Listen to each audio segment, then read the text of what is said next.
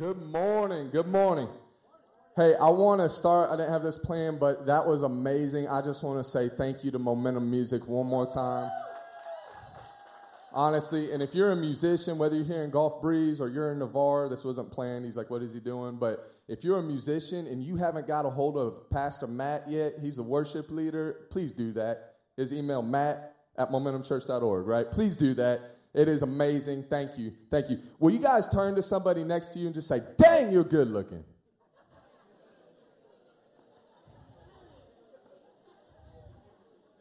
If you're in Blackwater, you might just want to like fist bump or something like that. Maybe that would work better. That would work better. Well, I'm Ray. I'm the student pastor here at Momentum Blackwater. I'm glad you guys are with us today. And Navarre, I'm glad you are with us today. So, a couple weeks ago, I, uh, I let you in a little bit on my personal life. I kind of told you guys that um, I have this tendency to bounce from hobby to hobby, uh, maybe or interest to interest. Um, anything from wanting to be a diver to a rugby player to a boxer to you just you name it. I've probably at least thought about it before. Okay, so I'm going to bring you a little bit deeper today. Okay, so a few months ago, two months ago, we shot this video. We've been in this Nehemiah series, and if you've seen it, we've been showing this video, not the one we just saw, but we've been showing this video. It has my friend Preston in it. He's this good looking redheaded guy. And then there's a couple other good looking guys, like I might be in the video. And, and, and we, are what we're doing is we're building this wall out of cinder block, okay? And you see us messing around with the cinder block. Well, that video, that was shot in my backyard. Okay? So after the video was done, we literally had a truckload, like a big truckload of cinder block sitting in my backyard. Okay? Now, we just had to carry it back there, and now we got to, yeah, there you go. So, yep, that's it. But hold on. So here's the deal. What happens, okay, is we're like, what, um, what are we to do with all this cinder block? Okay? What are we to do with this cinder block? And the question kind of goes around is like, do you need it? And we're like, what would you need cinder block for? Do you need it? What do you need cinder block for? Nothing. They're like, Ray, do you need it?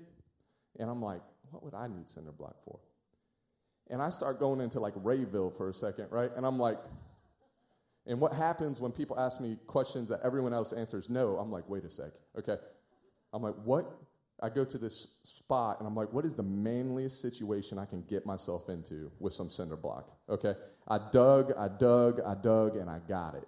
Okay, I started thinking fire, I started thinking metal, I started thinking hammers.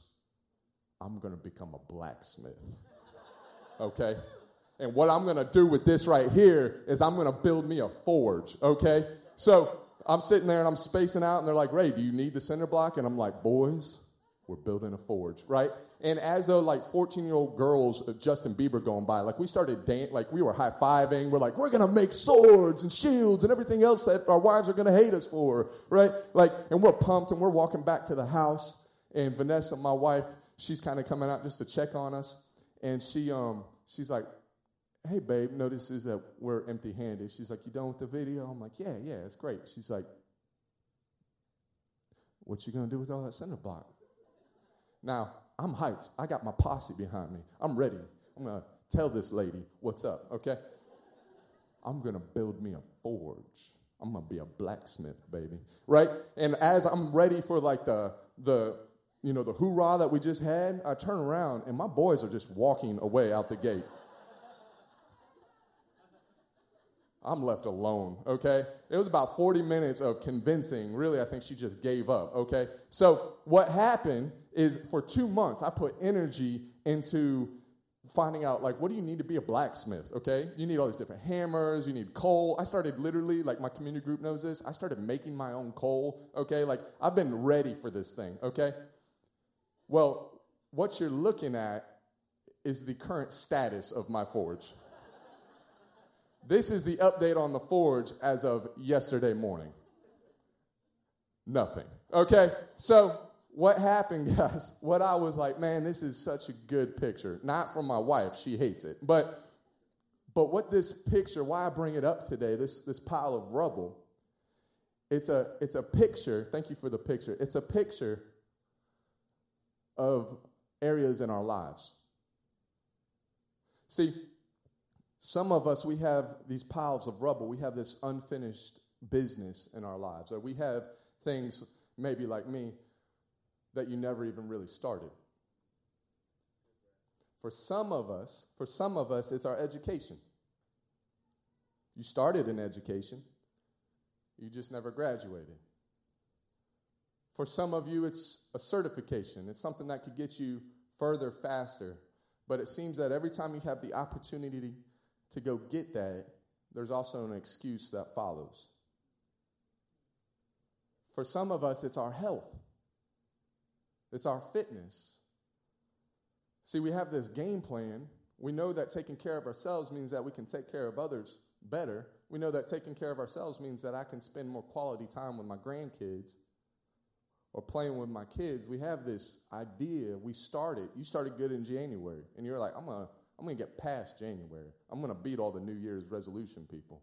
And you got two months in. You got three months in. You got four months in. And then somewhere along the line, it, it stopped. And your health, which was going up, never got to the goal that you set, and it is left unfinished. For some of us, the rubble in our lives is a little bit deeper, it's a little bit wider. It's the broken areas of our lives that haven't been fixed. See, for some of us, the rubble in our lives is counseling.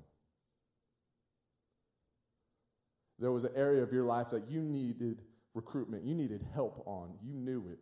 You took the right next step to get help. But as you and your counselor started digging deeper you started remembering why you buried it in the first place. And you stopped. You didn't come back. For some of you, the rubble is your marriage. It's there. We can see it. It's just in pieces. It's just been broken. It's just been burned. The only reason why it even exists is because other people don't want to touch it.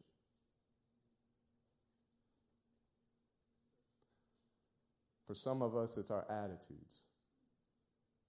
We don't want to be the most negative person we know. But we can't seem to stop this fire hydrant of thoughts, of negativity that flows through our thoughts. We didn't choose depression as somebody that we would be associated with. I get with people, it's there. I get away from people, it's there. I go to church, it's there. I stop coming, it's there. Sometimes our emotions are the rubble in our lives. They grasp us and they control us. But what I'm here to tell you today is that God is all about reviving the rubble.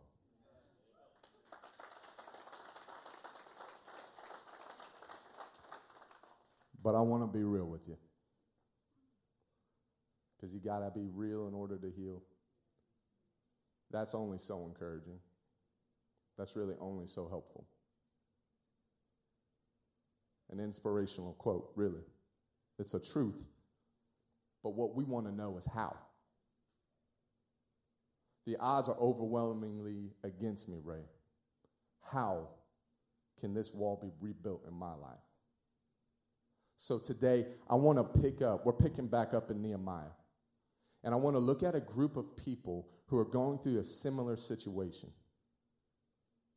And I want to see what God has to give us concerning this. So today we're picking up in Nehemiah 3. And I'm only going to go over two verses today. So, what I want to encourage you to do is please go back and read the whole chapter. Please go back and get it in context. You should always do that, not just always take it at word, but go back. Let God speak to you. Let God speak to you directly through His word. Today, we're going to follow the leaders in this passage. We're going to follow the priest. So, we're going to go over verses 1 and verses 28. So, Nehemiah 3, verse 1. Then Elisha, the high priest, and the other priests started to rebuild at the sheep gate. They dedicated it and set up its doors, building the wall as as far as the Tower of the Hundred, which they dedicated, and the Tower of Hananel. Now we're going to hop over, continuing on the story of the priest at verse 28.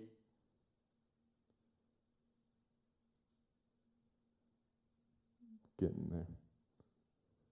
There we go. No. Can we get verse 28 up, please? There we go. Thank you. Give it up for production. They have one of the hardest, hardest jobs in the world. Nehemiah 328, picking up where the priests are. Above the horse gate, the priest repaired, that's an important wall, or pertinent word, repaired the wall. Each one repaired the section immediately across from his own house. Now, when I read this, there are three things God is trying to tell us. There's three words, there are three actions that are giving us the how to revive the rubble. The first one is start. They started. The second one is, you see it twice, they dedicated. And then the third one is they repaired. Okay, so in order, how, God, God, how do I revive the rubble in my life? You got to start. You got to start somewhere. And what that looks like for us is that we got to identify the mess. See, what we see when we look at the story of the priest is that there was brokenness all around them. The whole wall was broken down, but they started immediately in front of them. See, in order to help people, you got to help yourself. They identified the mess. They asked that question and they got the hard answer of what is broken. They looked in front of them, they looked inside of themselves, and they said, What is broken? That's what it looks like in our lives. What's broken? Is it your marriage? Is it a relationship with a loved one? Or a friend? Or a person who was a friend? Have you examined your attitude lately? Where is the rubble in your life? Where is the rubble? So they started, and then we see this word dedicated. They dedicated what they were building to God. See, there's this thing that God warns us, or not warns us, but actually gives us a tip.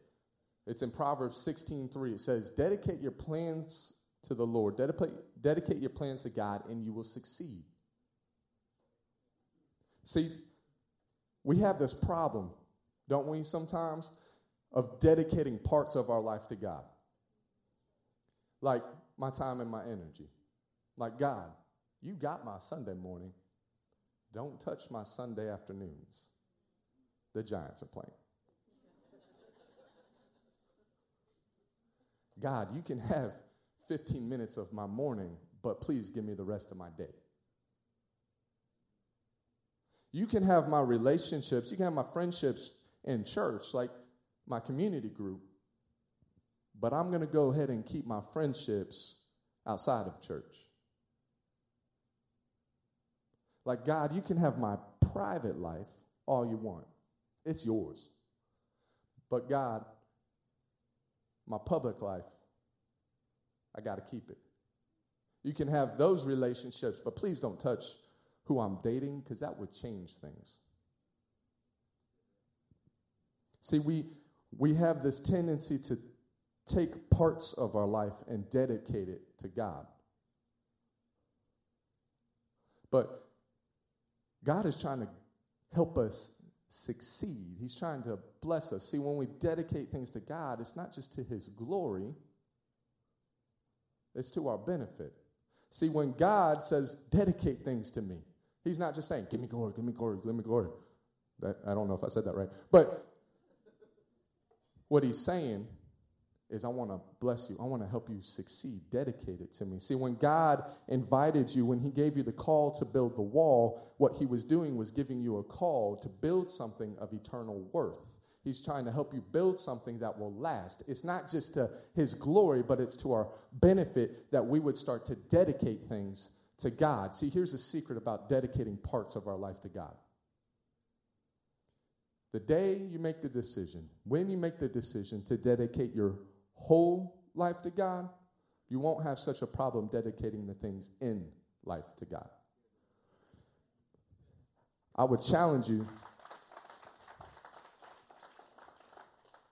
I would challenge you to dedicate what you want to see replicated in your life. See, we say celebrate, but I'm going to challenge you to dedicate what you want to see replicated in your life.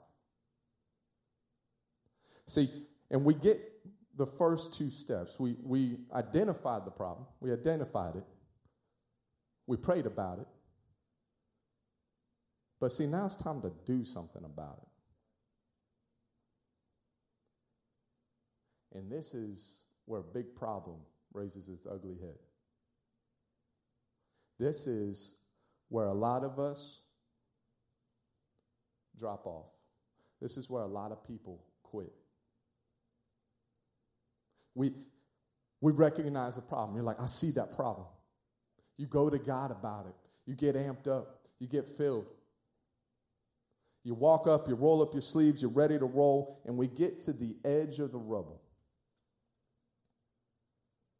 And something happens. We start to examine the pieces of what once was.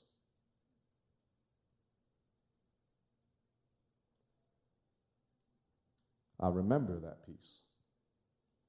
That's my marriage. Yeah, I remember when he said, Till death do us part. But what you don't understand, what he was saying was, I will bring death to your heart. And I remember that piece. I remember the day when I came home, but dad didn't.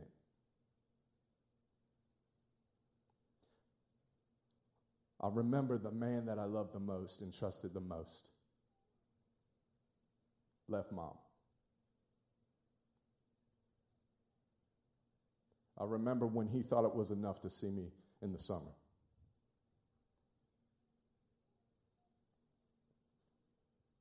And I remember that piece. That's when I trusted God with mom's cancer.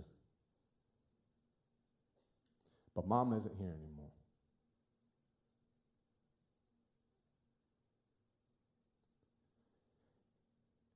And what happens is we get to the edge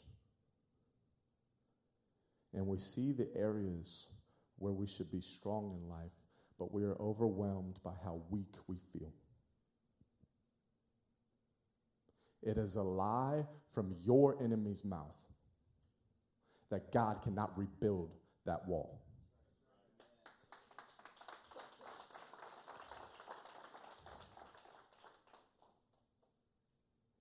What happens is we get to the edge, we get overwhelmed, and we say these words I can't.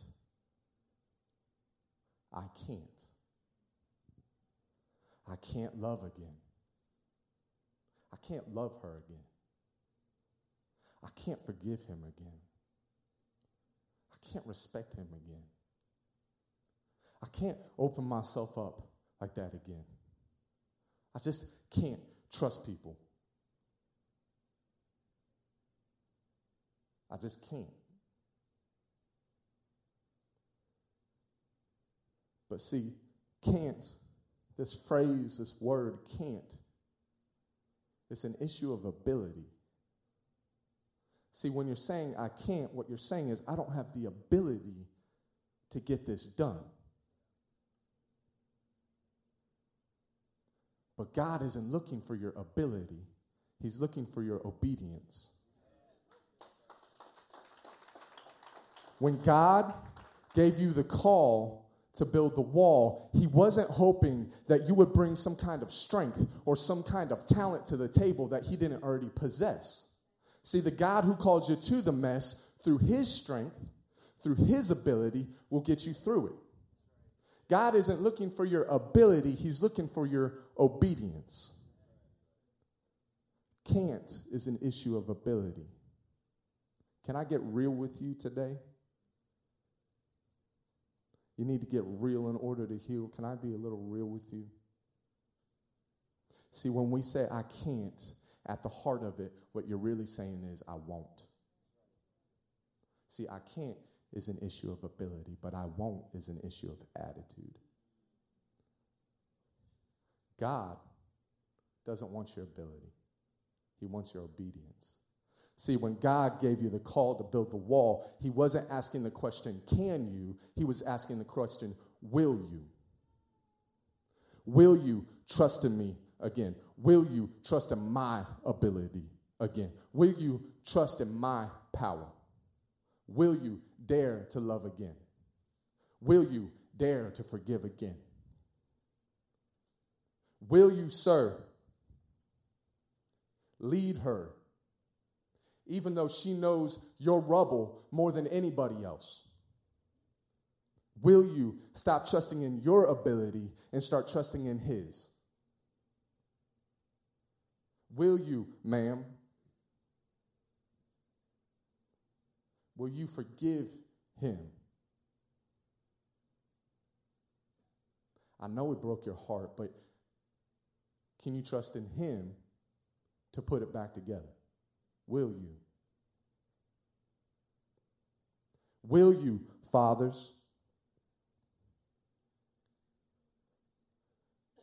Will you wade through the awkwardness of adolescence?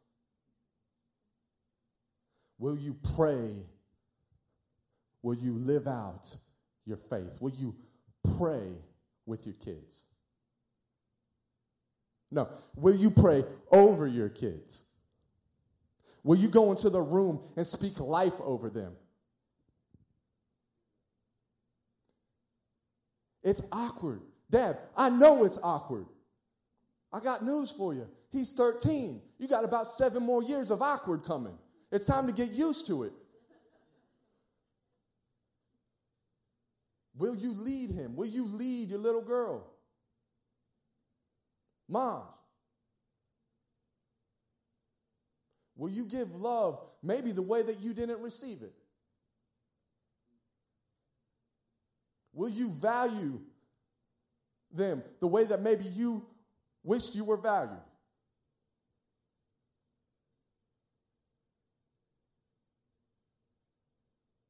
See, parents, if you don't start moving on the pieces of what once was, you might be very well handing down the pieces of what will never be.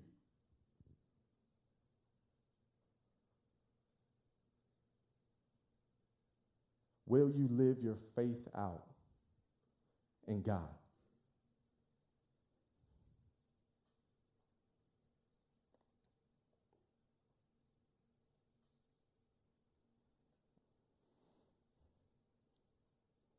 See, I understand that some of you didn't have it.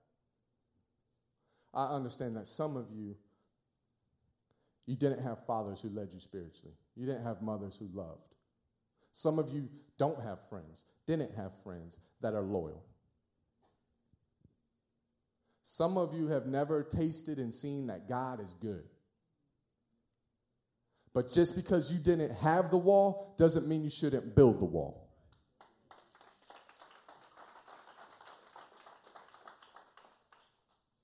See, this wall doesn't just benefit your generation. See, when they built the wall, then it just benefit Nehemiah.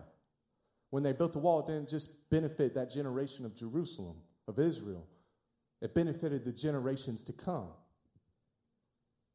That wall is hope. It's revival.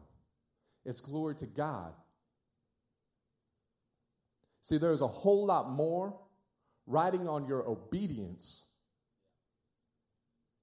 than what you understand.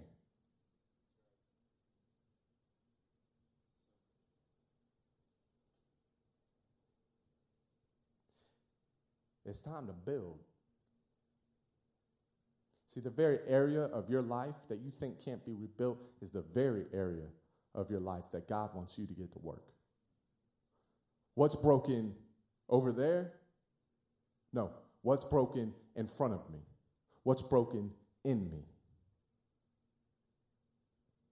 Don't go down the street to find the other pieces of broken wall This is the time that God wants you to dedicate what's in front of you and what's in you.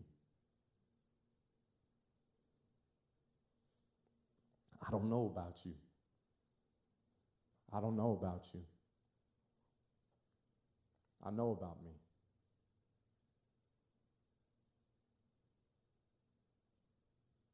Prayer team, is a prayer team in here?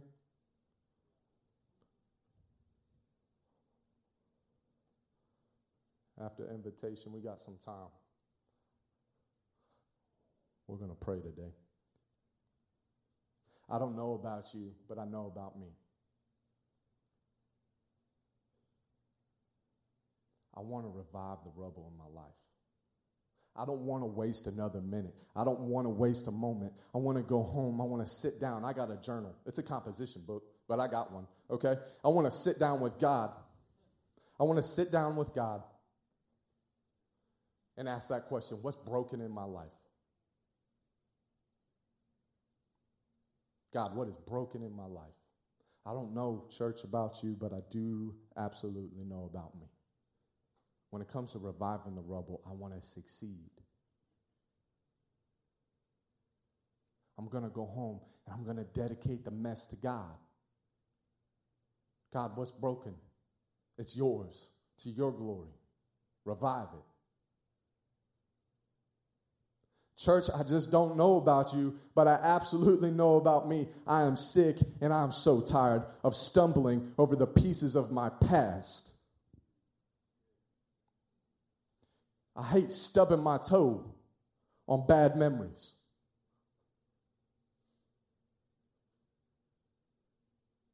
I'm done. I'm like healed done.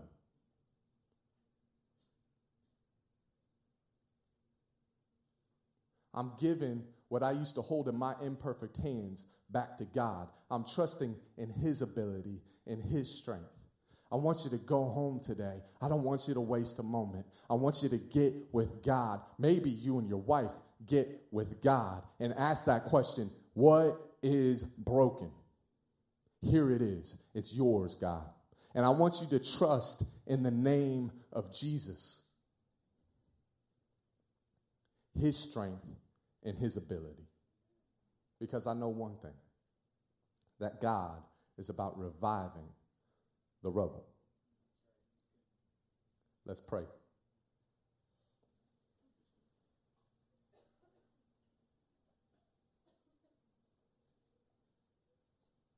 A few moments ago, I said, You might not understand, you may have never tasted that God is good. And if that's you today, I'm talking directly to you. See, this message can bring hope when Jesus is your hope. But outside of that, it's only just inspirational. So today, I want to tell you why Jesus is my hope. See, I'm imperfect. I have failures. In fact, we all do. Like, no one taught us how to gossip. No one taught us how to cop an attitude. No one, no one taught us to be selfish. Those are things we picked up. They were naturally in us. Those imperfections and those failures, they are called sin. And sin separates us from God. Sin has a consequence, and that consequence is death, an eternal death away from God. And it's not in God's will that you would ever suffer that kind of death. So much so that he was willing to send his only son to die that death so that we didn't have to. To wipe us clean of sin, wipe us clean, forgive us of our failures. Look at the rubble and say, There is hope for revival because I'm here. And if you don't have that relationship with Jesus, if you don't have that relationship with God, then I want to invite you into it. I want to help you. I want to pray with you. And prayer is just talking to God. Prayer is just talking to God. You're not praying to me. You don't need to get through me to get to God. God says with Jesus, you can go straight to Him. So if you've never given your life to Jesus, if you've never put your faith and your trust and your hope in the name of Jesus, then today I'm inviting you to do so. You just pray this prayer with me. And that's Jesus. We pray it together, church, to encourage those who are praying it for the first time. Jesus, thank you for forgiving me of my sin. Thank you for wiping me clean of my failure.